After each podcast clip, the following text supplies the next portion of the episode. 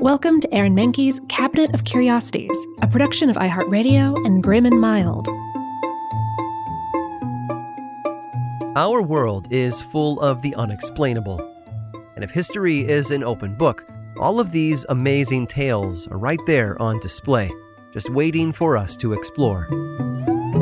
Welcome to the Cabinet of Curiosities.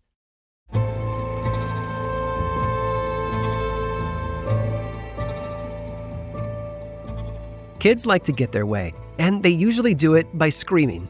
They can throw a tantrum in a toy store or shout at the tops of their lungs when a sibling takes their favorite stuffed animal. Anything to remind parents of who's in charge. But mom and dad aren't really helpless. They have plenty of tricks up their sleeves when it comes to getting their little ones back in line. Of course, Santa sees them when they're sleeping and when they're awake, lest they want to end up on the naughty list at Christmas time. And they can have their toys taken away if they refuse to clean their rooms or get in the bath when told. But as the days drag on and patience wears thin, moms and dads need a little help. For British parents after World War II, that help came in the form of a strange mandate. It started in 1946, just as televisions were starting to pop up in living rooms across the US and the UK. A new generation was being born, the baby boomers, and parents now had a brand new way to keep their children entertained. The BBC was the only game in town after the war, and so it took up the responsibility to provide educational programming to children all over Britain. Many of its original shows featured puppets, variety programs, and dramatic performances of children literature classics. These presentations aired primarily in the mornings and afternoons. At night, though, the television became the parents' domain. Once the kids were in bed, mom and dad could unwind and watch the news or get lost in a drama program. There was just one problem.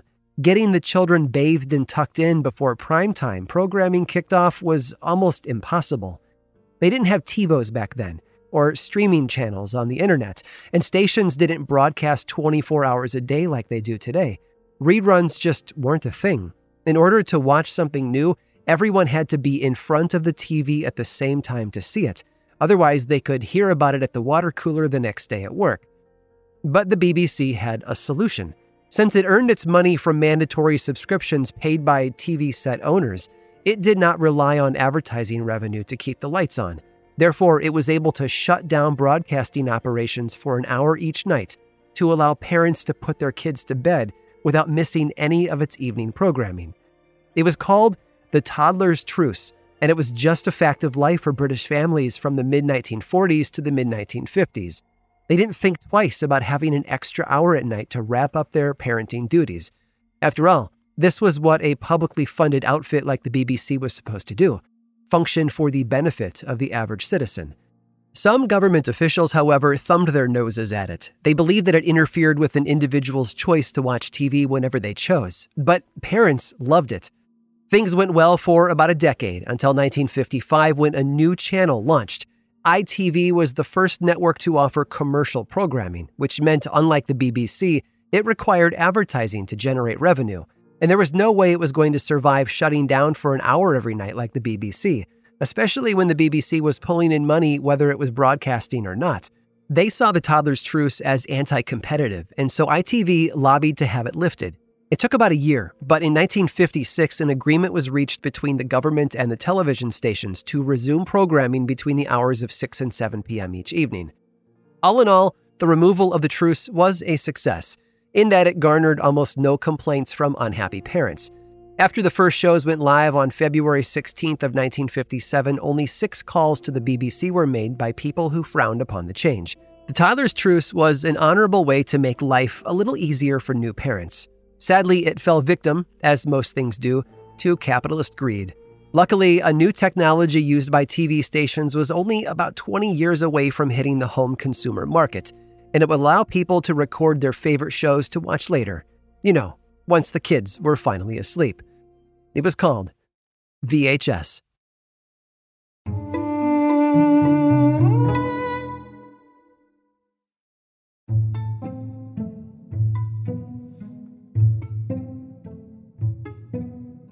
Given the solitary nature of being a writer, it is all too common to see famous writers and artists who keep the company of animals, and more times than not, turn them into muses themselves. Mark Twain had his cat, Bambino. Flannery O'Connor had her peacocks. Ernest Hemingway had a six toed kitten named Snow White. And then there was Charles Dickens, forever remembered for his timeless tales of orphans and the impoverished, as well as for his social commentary and criticism of the socio political climate of industrial England.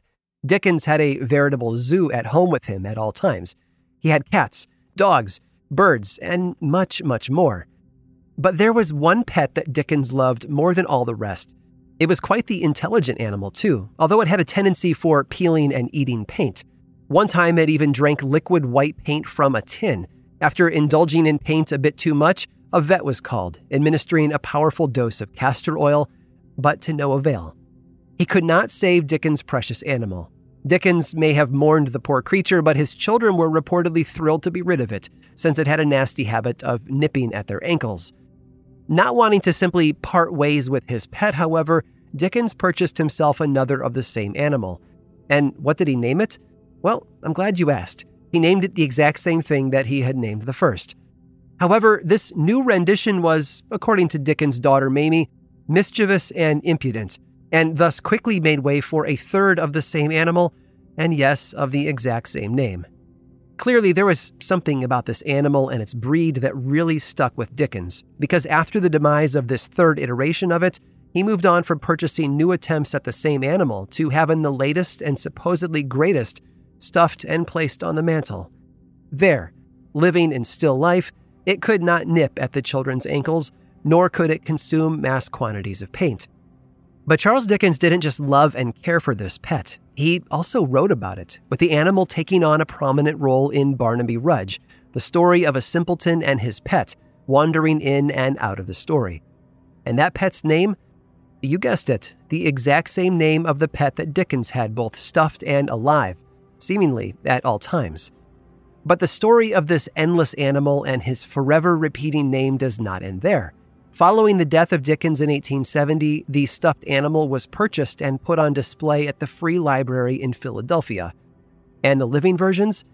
They're still going too. The Tower of London, known for keeping these animals as well, is now on their third successive animal by this same name, the exact same that Dickens kept, the exact same number of times. And you can bet that when this latest one goes, by paint or by fox as the previous one had, there will be another and another, and another. This seemingly never ending animal was known as Grip, and he was a raven, and remarkably intelligent raven, in fact, as most ravens are. Dickens himself wrote that when the original Grip died from drinking paint, he first looked to Dickens, said, Helloa, old girl, and then croaked. This was apparently Grip's favorite thing to say. The creative legacy of Grip the Raven didn't just end with Dickens, though. No, a bird that had been around that many times, both living and stuffed, and even put into a novel, rarely sees its influence confined to the works of just one man. When Dickens made a trip to America in 1842, he brought one of those grips with him. As he made the rounds, he met with many of his American contemporaries, but none were as impactful as one particular meeting he had with a young writer named Edgar Allan Poe. Poe had been struggling to find his own muse, but he was so struck by Dickens' bird that he decided to write a little about a raven himself. A raven from the saintly days of yore, who said, and I quote, Nevermore. I hope you've enjoyed today's guided tour of the Cabinet of Curiosities. Subscribe for free on Apple Podcasts or learn more about the show by visiting curiositiespodcast.com. This show was created by me, Aaron Mahnke, in partnership with How Stuff Works. I make another award winning show called Lore, which is a podcast, book series, and television show. And you can learn all about it over at theworldoflore.com. And until next time, stay curious.